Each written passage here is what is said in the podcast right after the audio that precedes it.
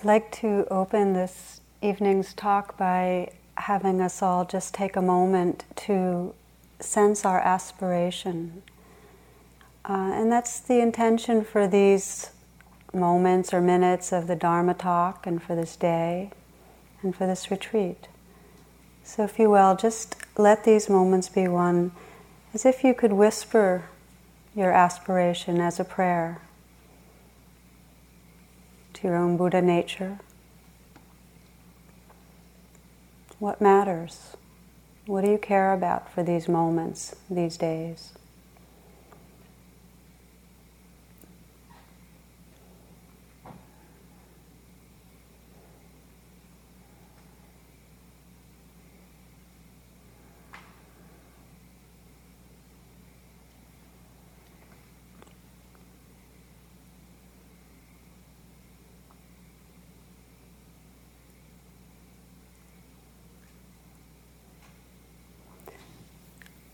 The subject of tonight's talk is desire and the awakening of our hearts.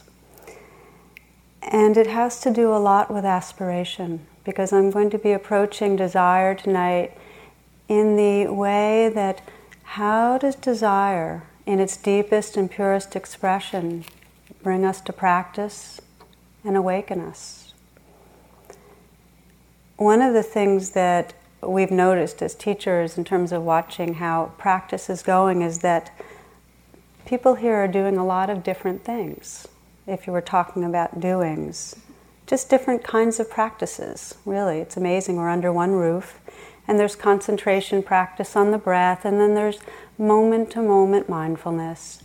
And then some people are doing the Brahma Viharas, and others are exploring with Tonglen there's a whole range going on, looking into awareness. Who am I? But the common denominator is a shared aspiration and sense of awakening that has two distinct flavors.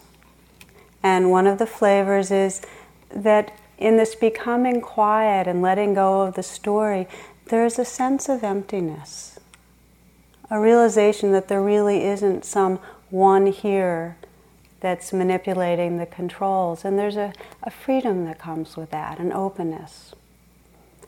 And then the other flavor is that of love, that our hearts are getting tenderized.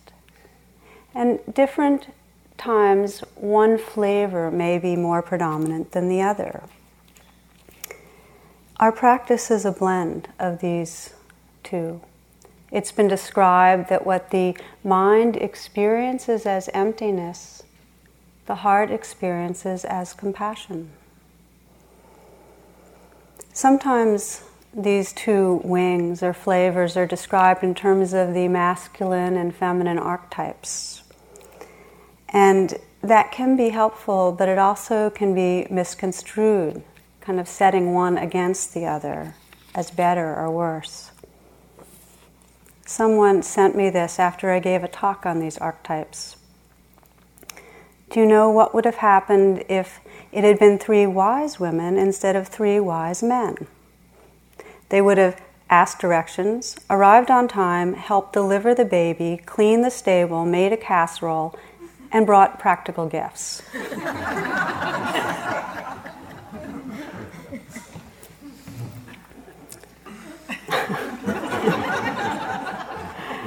Now, this is a little in response to the question that came up this morning at, at the question answer period, which, if anyone wasn't there, had to do with the feminine voice and where was it and how is it in our practice. And it's interesting because the language of one of the flavors and wings of awakening is different than the language of the other, often. And these different languages can lead to confusion, and I find this particularly so in the realm of relating to desire. What I'd like to do is read you a few different expressions of Dharma that reflect these distinct wings. It's all about desire. Craving, also thirst, greed, desire, gives rise to dukkha, by understanding and relinquishing desire, we become free from suffering. in a different language, the abandoning and destruction of desire and craving is the path to Nibbana. And then we have Suzuki Roshi. What is your deepest longing? Follow your heart. It's like follow your bliss kind of thing. Then on the other side, again, the great way is not difficult for one who has no preferences. And then again, from the Tibetan tradition, within desire are the seeds of love and freedom. What is considered the poison is the medicine. Like Rumi's, the cure for the pain is the pain. And then the Dhammapada. No sickness like the hunger of the heart extinguish this thirst. And then I'll end with Rumi. From the urgent way lovers want each other to the sannyasin's search for truth, all moving is from the mover. Every pull draws us to the ocean. Now, if we're broad minded, we can include these all and in some intuitive way know they fit together. But it's very easy to just take one out of context and have some misunderstandings. And the shadow side of of the wisdom tradition can be an aversion to desire. And the shadow side of opening and letting the source of loving that's in desire come up can be attachment, being totally immersed and identified. So, desire is this big, huge energy that every culture and every religion has addressed with huge amounts of guidelines and interpretations and making meanings, and there's constant misunderstandings.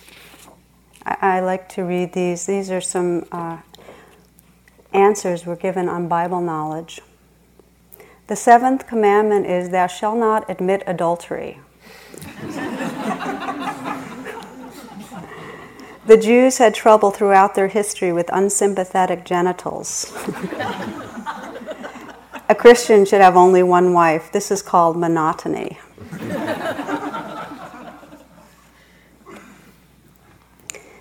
it's really easy to create an adversary out of this basic life energy, this idea that desires in some way the obstacle to our spiritual freedom, and then go to war with ourselves.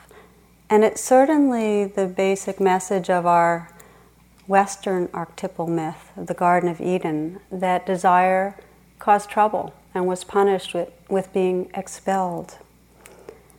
So it arises, there can be shame, there can be judgment, certainly the attempt to get rid of or cover from the eyes of others our neediness, our desiring, our lust.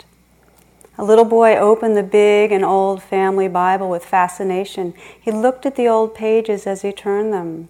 Then something fell out of the Bible and he picked up he picked it up and looked at it closely. It was an old leaf from a tree that had been pressed in between pages. Mama, look what I found, the boy called out. What have you got there, dear? his mother asked. With astonishment in the young boy's voice, he answered, It's Adam's suit.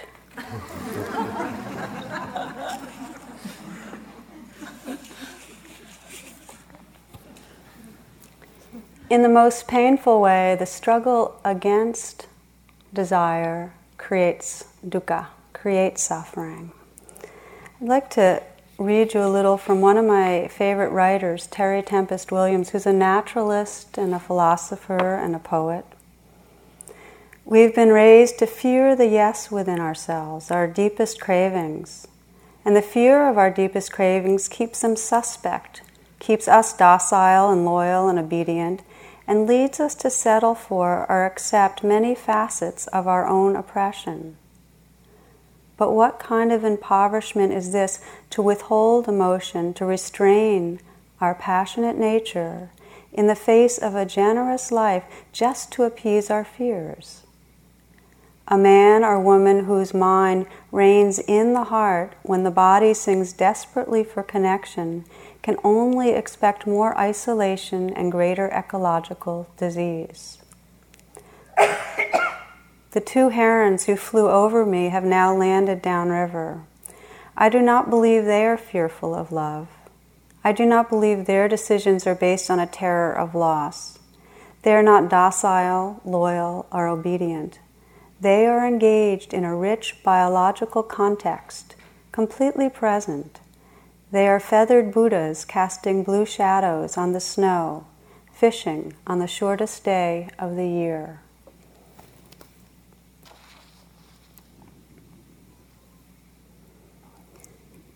So, tonight, how we can relate to desire in a way that awakens a deep and embodied wisdom.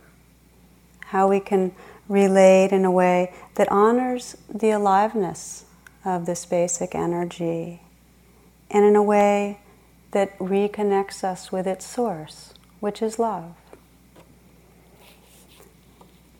It's been described that desire is the glue of the world. If we pay close attention, we can see the chain of events in which desire acts itself out, and that's one of the really wonderful things of the kind of attention we're playing here. That we can see with sense contact when something meets our senses, we see or feel or hear, and it's pleasant or unpleasant, we can sense the arising of wanting, of desire. And then out of that arising of wanting, that leaning towards there's that impulse, that intention to have or to get away from. These basic events on this chain give rise to the whole world. This is from what the Buddha taught by Rahula. The rising of desire, the thirst to exist, is a tremendous force that moves whole lives, whole existences, that even moves the whole world. This is the greatest force, the greatest energy in the world. So, desire, like gravity, is this great attracting force. It brings the coming together of atoms into molecules, people into communities. It brings together galaxies. It has to do with the coherence and survival and reproduction, the ongoingness of life. So it's from that perspective that we can sense desire is not something to be embarrassed about or to take personally for that matter. But as we know, it gets fixated. This great universal force of coming together gets fixated in a narrow way that can create suffering. And we can see it. It gets fixated on how to feel more comfortable or secure, and then we can spend years or decades pursuing money or recognition in a certain way and forgetting a deeper sense of yearning. It can get consumed with being attractive or filling certain sense desires, and then again we ignore these deeper longings. It's interesting that the etymological, etymological root of desire ha- is two parts. Now, one of them is from desiderare, and that means to seize to see. It's a sense of absence, and then the desire to seek and find the absent one. Another root, desidus, means away from a star. When in a state of desire, we feel away from our star, and we desire to return to that intimate unity of belonging, being a part of in both, there's the common theme that we intuit a unity, a belonging, but it's been severed in some way. And out of that arises this desire to reconnect. So there's a sense of feeling expelled from the garden in some way. It can be described as expelled from the womb of the cave, the cave of the womb, the garden, whatever, we feel that we're kind of out there separate and in some way are trying to rediscover what we belong to. It's our natural path to look for belonging. This is Mary Oliver. Once only, and then in a dream, I watched while secretly and with the tenderness of any caring woman a cow gave birth to a red calf, tongued him dry and nursed him in a warm corner of the clear night, in the fragrant grass, in the wild domains of the prairie spring. And I asked them, in my dream, I knelt down and asked them to make room for me.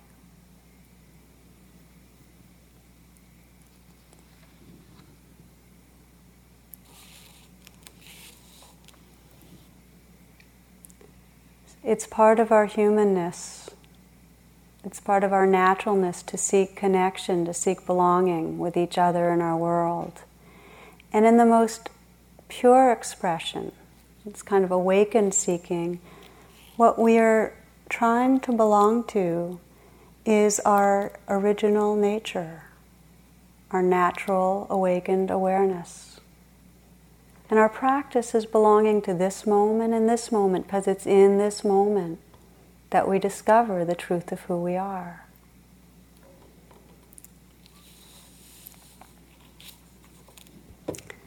So, this longing to belong to truth, to love, arouses the aspiration that actually brings us to retreat, that brings us to spiritual practice, that brings us to any skillful means that allow us to quiet down a little and pay attention to what matters.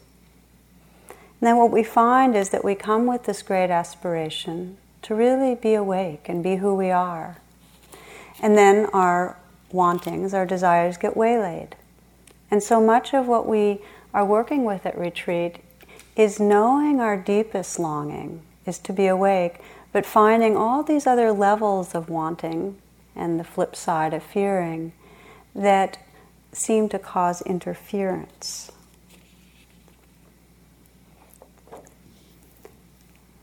D.H. Lawrence writes Men are not free when they are doing just what they want or just what they like. Men are only free when they are doing what the deepest self likes. And there's getting down to the deepest self. It takes some diving. So, in any given day, we can find our desires on some of the levels of grasping, planning what's going to happen when we get home, planning when we're going to have our shower, what we're going to do for a walk today planning on how to be more comfortable in any slight way, going for pleasure. And then there's that remembering of a deeper level of aspiration, a real care about being present, being fully here.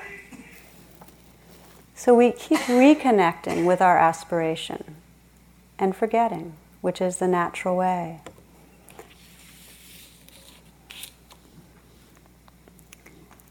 The Australian Aborigines have a way of describing it that Great Spirit is dreaming us and all of material reality into existence.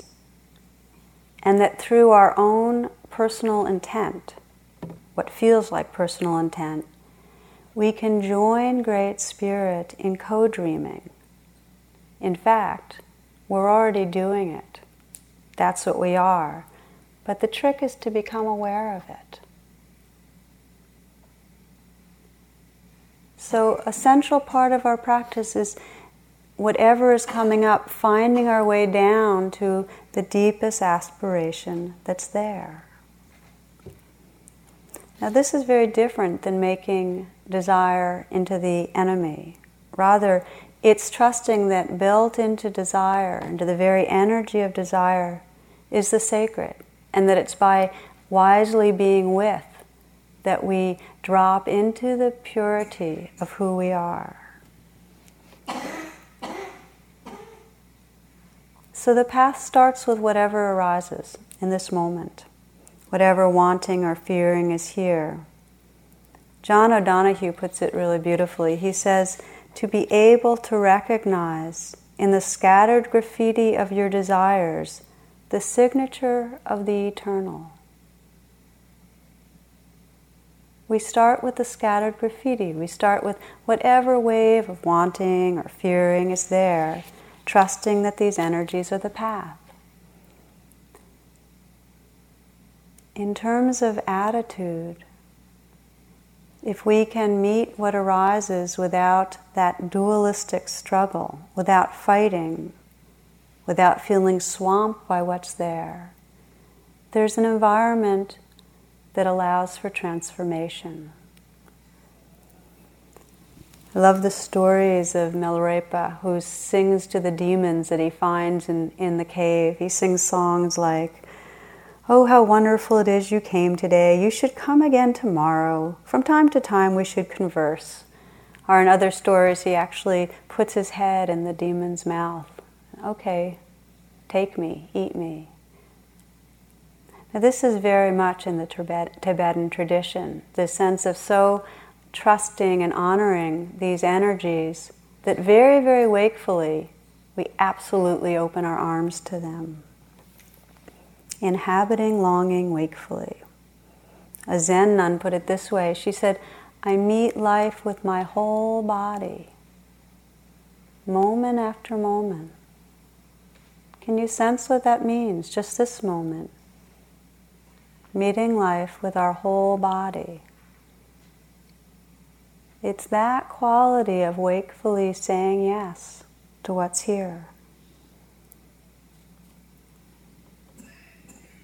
So we begin with this willingness that encounters what arises, and in this case, the arising of desire, with saying yes, wakeful, present. And as with the Vipassana instructions that we've been giving, the way that we meet this is to notice the storyline that's going on. To be able to drop below the storyline and experience and examine the, the sense of desire as it is in the body. To not be caught in the story and not to resist what's there. Well, there's an art to that because what mostly happens is either we get caught in the story and there's kind of a pulling away. We get lost in the feelings and the story and identified, or there is such aversion to wanting that we push it away and go into some other aversive experience. So, this art is how to really wakefully be with what's there. How to, in some way, bow, say namo or hello. Yes, I'm here. with Tonglen, which we've been doing a bit, couple of afternoons, similarly, the practice is to have that openness that sees what's happening and is not caught in the story, but to directly feel the experience in the body. I'll tell you a, a personal story of working with this. It was one of my first retreats at IMS, I actually was staying for six weeks. And I came to retreat right after I had met someone and I was completely infatuated with this person. So I arrived at retreat and I had this real dedication to using my six weeks because I had a young son and it was very precious time. And found that after a few days, I couldn't even call it meditating in my mind. I was just lost in these obsessive fantasies. I was completely gone. And I kept kind of call up this strong intent to be present, and there was this stronger intent to just enjoy the pleasures of fantasy. So I, I was obsessed. And teachers, some I remember at a few talks, there were different mentions of this kind of thing, of the arising of desire and all the skillful means. Nothing worked people talked about VRs, Vipassana romances, and I thought, well, that's lightweight stuff. I mean, this is like industrial strength, resistant to anything kind of obsession. So it was very difficult. So I, I, I tried to control it, and then I'd give in. It was like binge eating. I would kind of hold off, hold off, and then then I'd be lost. And it was, and I and I really judged it, and that was the most painful part. And to me, it, it really translated to I'm just not a good meditator if this is where I'm living. Well, there was a pivotal interview that I had, and at that interview, it became clear how entirely contracted I was in aversion towards desire. And it was quite revealing because I could see it in more of a, a, thematic way in my life. How quickly desire, in this case it was lustful obsession, but it could have been any other form of neediness, how quickly my system went bad. Don't feel this. Definitely don't show this. Shut it down. And how organized I was not to feel what was there. So I went back to the cushion or to walking and really opened to that aversion and let it be felt. And then what that did was made room for the obsession to be back there again, a little more unleashed. So then the practice became really saying, okay, fine, let me feel it fully. And as I was able to drop under the storyline and just open to it, it became just an amazingly enlivening experience. There were phases though. When I really opened to the longing that was there, there was a phase of feeling enormous grieving and loneliness for all the eros that wasn't in my life. And then when I kind of let that be there, then the longing became even deeper and more full. And then it became this experience that had nothing to do with a person, but rather just eros. And it filled the whole universe. It was like my whole being was this universe of loving. And I went for walks and I was in love with the trees. And at IMS, these chickadees come and land on your hand. And I was having love affairs with these chickadees. And it really just didn't matter. and there wasn't even a self having a love affair, there was just this in love feeling. This aliveness is really the source of, for me, my obsessive fixation. I mean, the obsession underneath was coming from this longing for love, which was coming from some deep sense of love. I knew the garden deep down was there. This longing that we experience is at its most intense when we feel vulnerable. And I know from interviews, different people have described going into that feeling of being very, very lonely, feeling very disconnected in some way, feeling in some way small or separate. When we feel unseen, unloved, or lonely, the vulnerability is strong, the longing strong, and it takes a real courage to face what's there. It's not our habit to really feel directly the unrecognized longings in our life.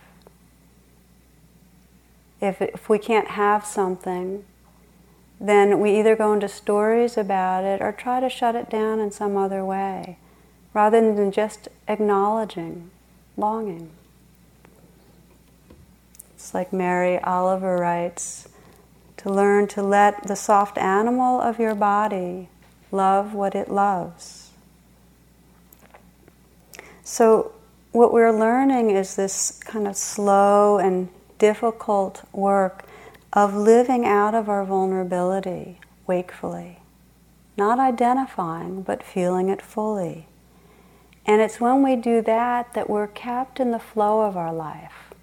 We're not practicing a Buddhism that's dry and one step removed, where we've clinically observed what's happening, but we've stayed right where the energy flows, awakening inside that energy.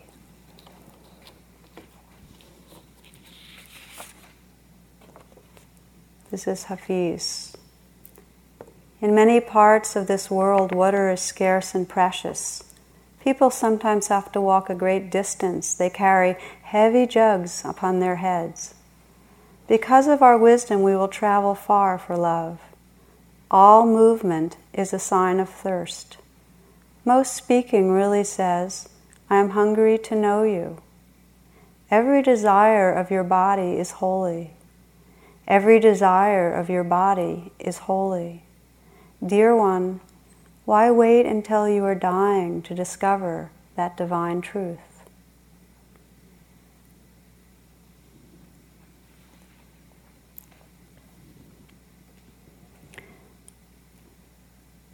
It's not an easy way, but the longing for love becomes the pathway back into love when we bring deep attention. Our presence, our deep attention is this blessing that can transform and awaken what feels like a narrow kind of grasping into a deep sense of what we cherish. One teacher said some time back that our problem isn't that we want, but that our wanting gets so limited that we hook it onto too little. She used to say, want to be fully alive, to be fully in love, to be fully awake.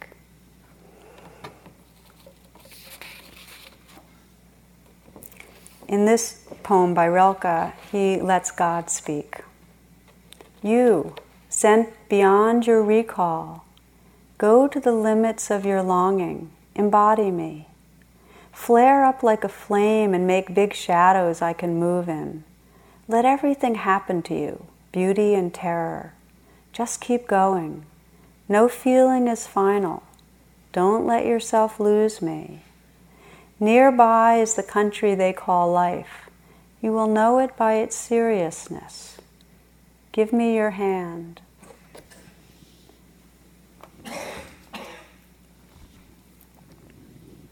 Give me your hand. One of the ways of describing this wakeful presence of longing is prayer.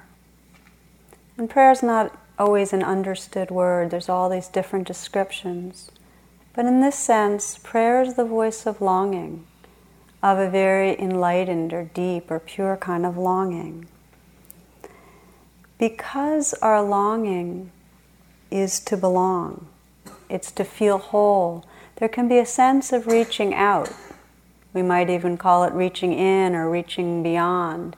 But there's a sense of reaching beyond the small self, opening to an enlarged field of belonging. This is really beautifully illustrated in the story of the Buddha's awakening. Jack referred to it last week, I'll just describe it briefly. That through the night under the Bodhi tree, the Buddha received the attacks of Mara, of these energies of greed and hatred and delusion, and he received them with this open hand and open heart, and they were transformed in his presence. And Mara withdrew, and the Buddha awoken, but by morning he was not completely free. Mara had not completely disappeared. So, in the classic story, the Buddha calls on the earth goddess to bear witness. He takes his right hand and he touches the ground. And this is a pivotal moment in the Buddha's myth of awakening. Because here, the Buddha is not meditating alone, he's not a self doing anything. He's touching and connecting with a larger sense of belonging, with the web of life. He's acknowledging in the deepest way that belonging, that non separation. And in the same way, we're not struggling alone on a spiritual path. We're not trying to build spiritual muscles to fend off the adversaries. You know, that, that's the most shadow side masculine take you can make of it. But you know what I mean? It's not a, an ego that's trying to master something but rather, like the Buddha touching the ground, our path is to open, to find again and again our belonging to this whole life, belonging to the whole. I love the way John O'Donohue talks about prayer. He says prayer reaches outwards and inwards to unearth our ancient belonging. Prayer is the bridge between longing and belonging. So when we're contracted, when we have that natural getting small, feeling separate, that's our conditioning, to in some way bow, pray, or reach out might feel dualistic, and yet it serves reconnecting it can easily, if we're getting mental, bring up that question well, who's praying to whom? Is the Buddha separate from the earth goddess? I was brought up Unitarian, and the Unitarians had a joke that they used to address all prayer to whom it may concern.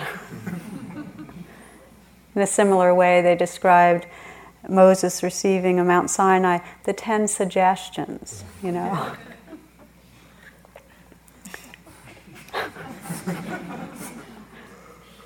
this is trying to be the feminine side, no, no authority here.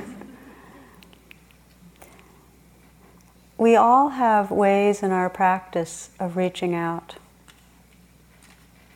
We all have ways of touching the ground, of discovering wider and wider circles of, of belonging. One yogi today, in interview, who's facing a physical disease, described climbing up the hill up back there and beholding the beauty, the trees and the grasses moving, and he described it as pulsing with life. And also noticing the dead trees and realizing and experiencing his being as part of all of that the dying and the living, and the dying and the living. Nature does that for us. We realize we're part of. It's bigger than, but we belong to in some way. And then when we really open, it is who we are. I found that I have almost a tradition now when I'm sitting a long retreat. There's several times that I'll get to the place of feeling enormous emotion or grief and always find my way out to some place that feels safe and beautiful and find some tree that in some way has that emanation of mother energy that I can lean up against. And there's this sense for a moment that um, this little vulnerable being kind of crying and being held by a great mother tree. But then that kind of opens to just sensing tears and compassionate space. That there's room in these great skies here and in this earth for our tears and our love. John Soos writes, to be of the earth is to know the restlessness of being a seed the darkness of being planted, the struggle toward the light, the pain of growth into the light, the joy of bursting and bearing fruit, the love of being food for someone, the scattering of your seeds, the decay of the seasons, the mystery of death, and the miracle of birth.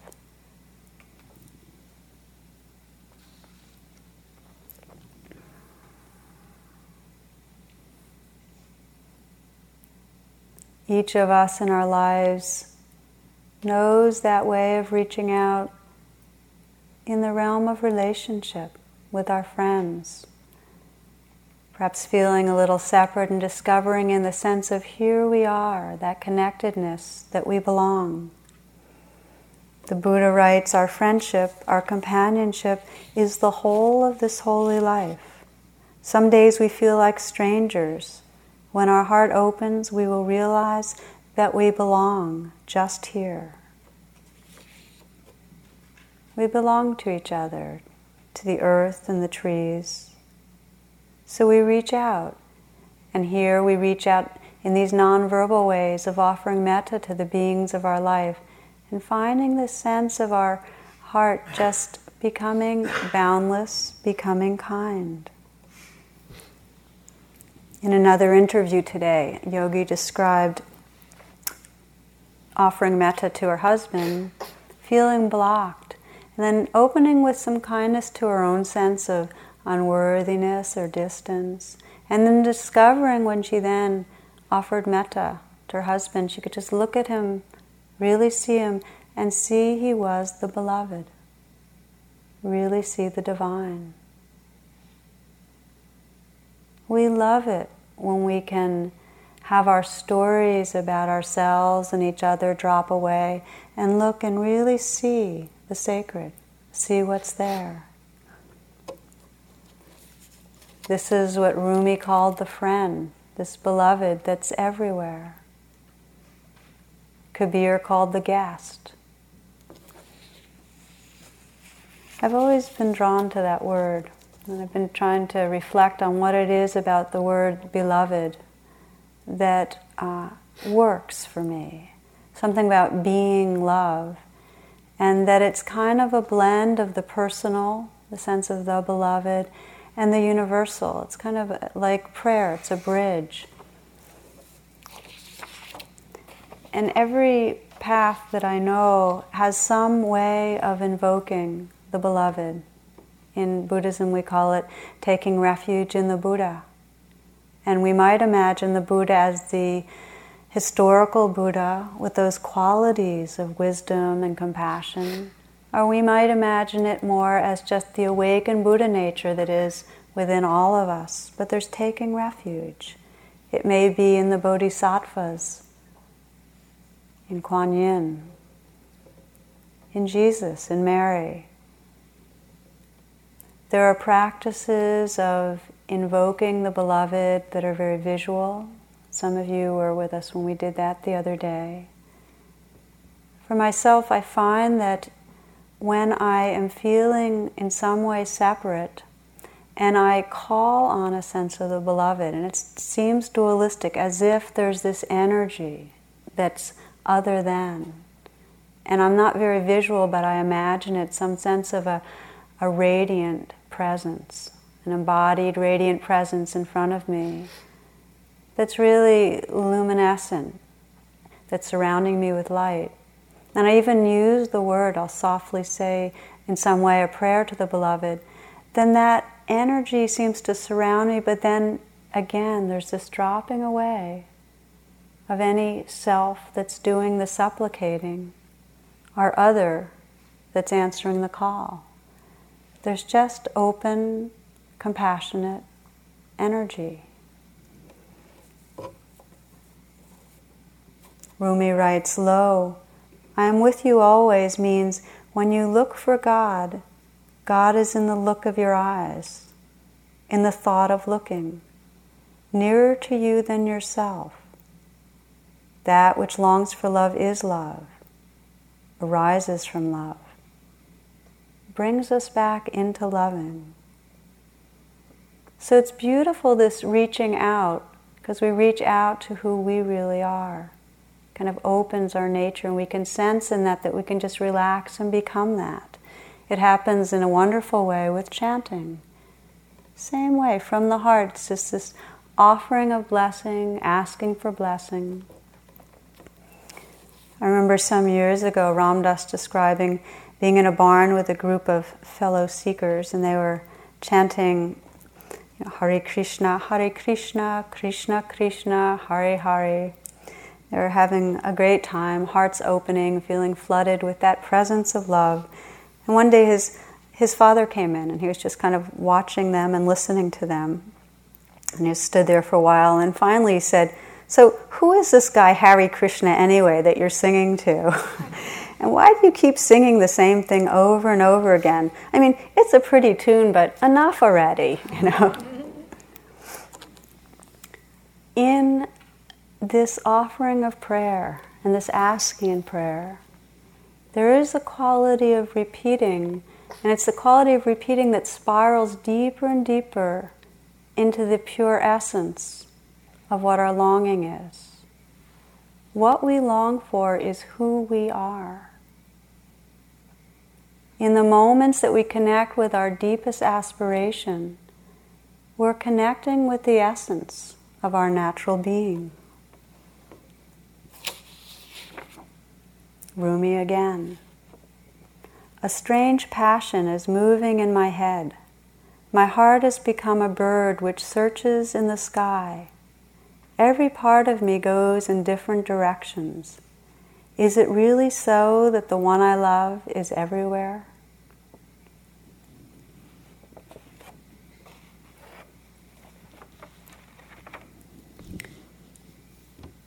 When we're practicing with these two wings of being aware of what's true and living fully what we love, our most basic way of touching the ground is belonging to this moment, of sensing what is true this moment, and then relaxing fully into what's experienced. So there's both this quality of knowing and embodied presence. A story Kabir was a shoemaker, and as he worked, he always repeated the mantra Ram, Ram, Ram, day in and out for 20 years. Then one day Ram appeared, and Kabir said, Who are you? And Ram said, Well, I'm Ram. And Kabir said, Well, why are you here? And Ram said, Why am I here? You've been calling me for 20 years. Now I've come. What do you want? so Kabir said, Well, I don't want anything. And then, then Ram said, Why have you been re- calling my name so long? And Kabir just said, Well, I just love repeating your name. So then, for years to come, wherever Kabir would go, he'd be followed by Ram and the sound Kabir, Kabir, Kabir.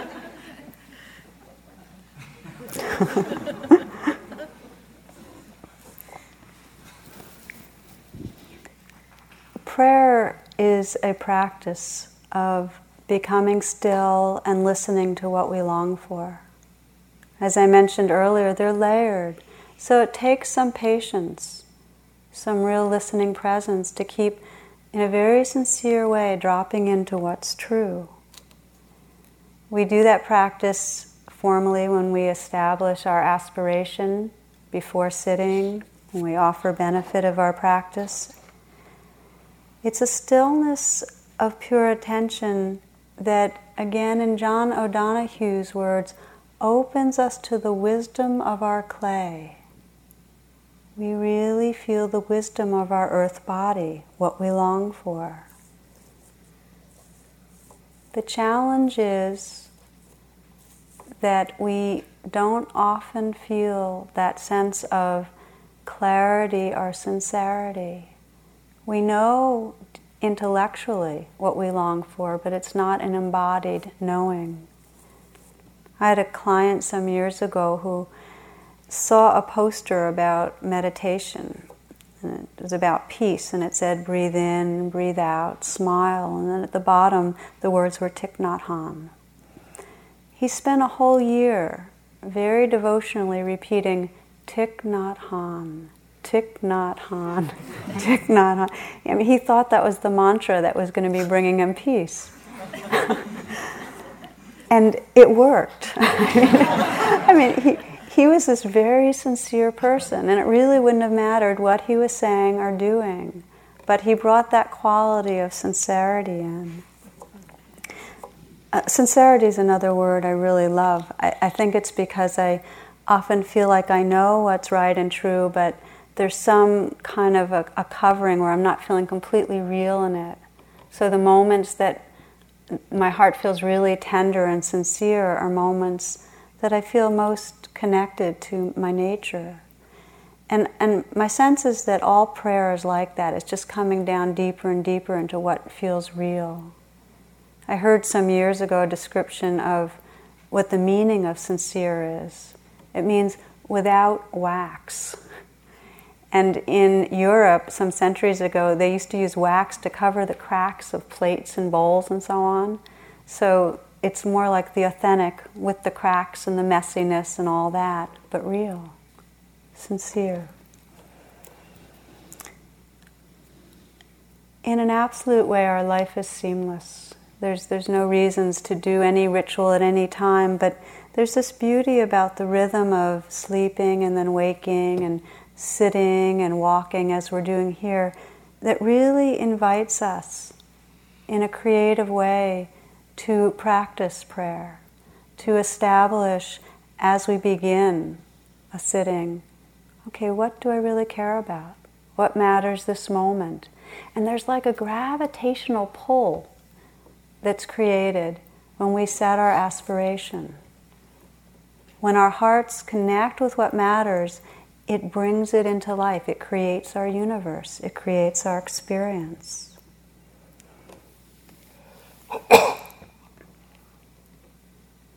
so, I mentioned in the beginning this chain that out of our desire, which is really a neutral energy, intention and aspiration follows. And if our desire gets contracted by fear and clutches onto things, it reinforces separation.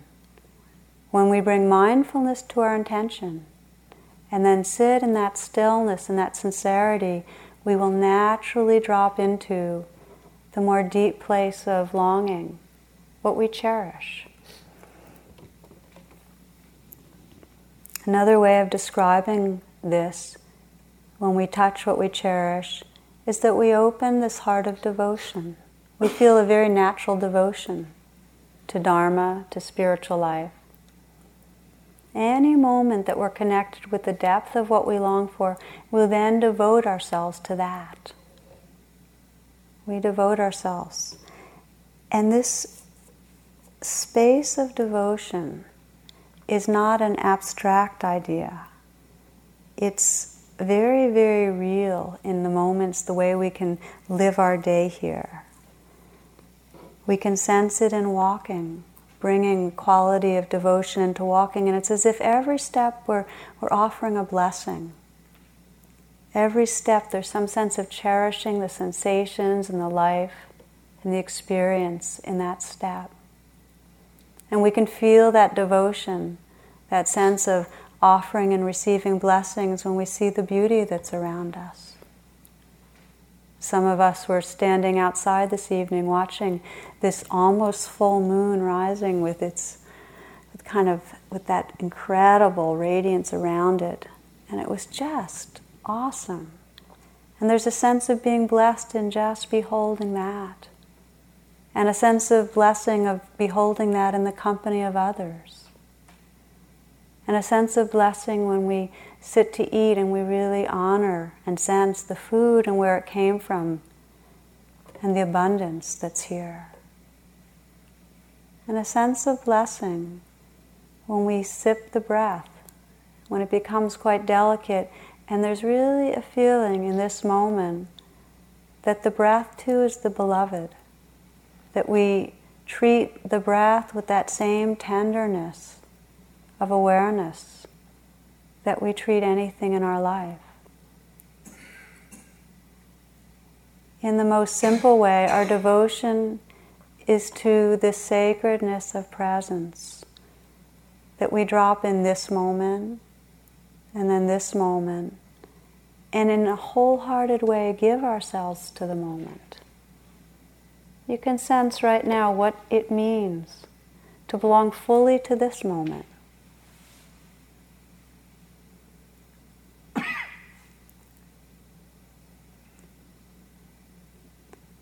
This experience of devotion is wakeful and it's open hearted, it's tender.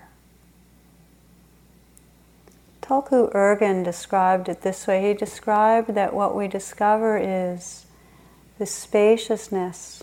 There's clearly experience arising, passing away, no self to be found. And the radiance of this emptiness is compassion it's love. And that's what we discover when our hearts are open in a devotional way. Naturally, it includes all beings because not only do we know what is true, but we rest in it, and in that resting, discover our connectedness with all life. So let's just take a few moments now, sitting quietly letting that sense of devotion and care for the moment be awake.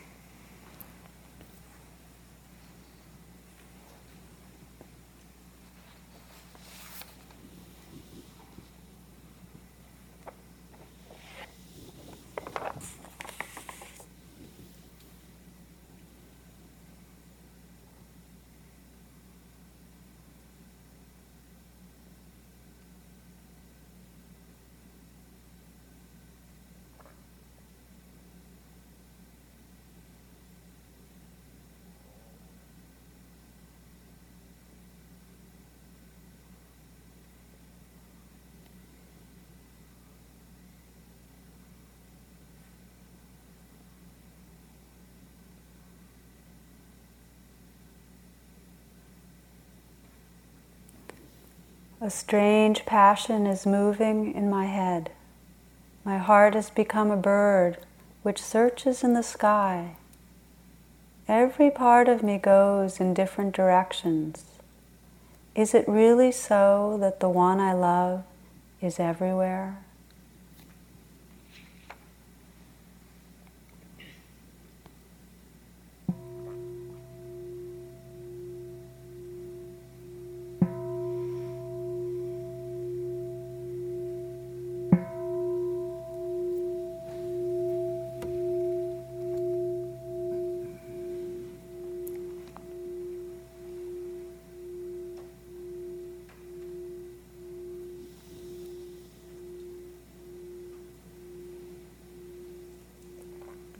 Practices together be of benefit to all beings.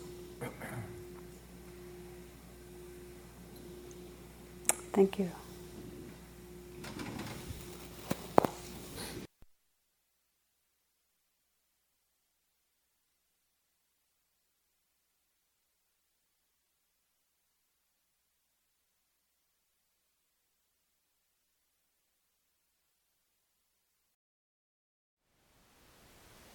Thank you for listening.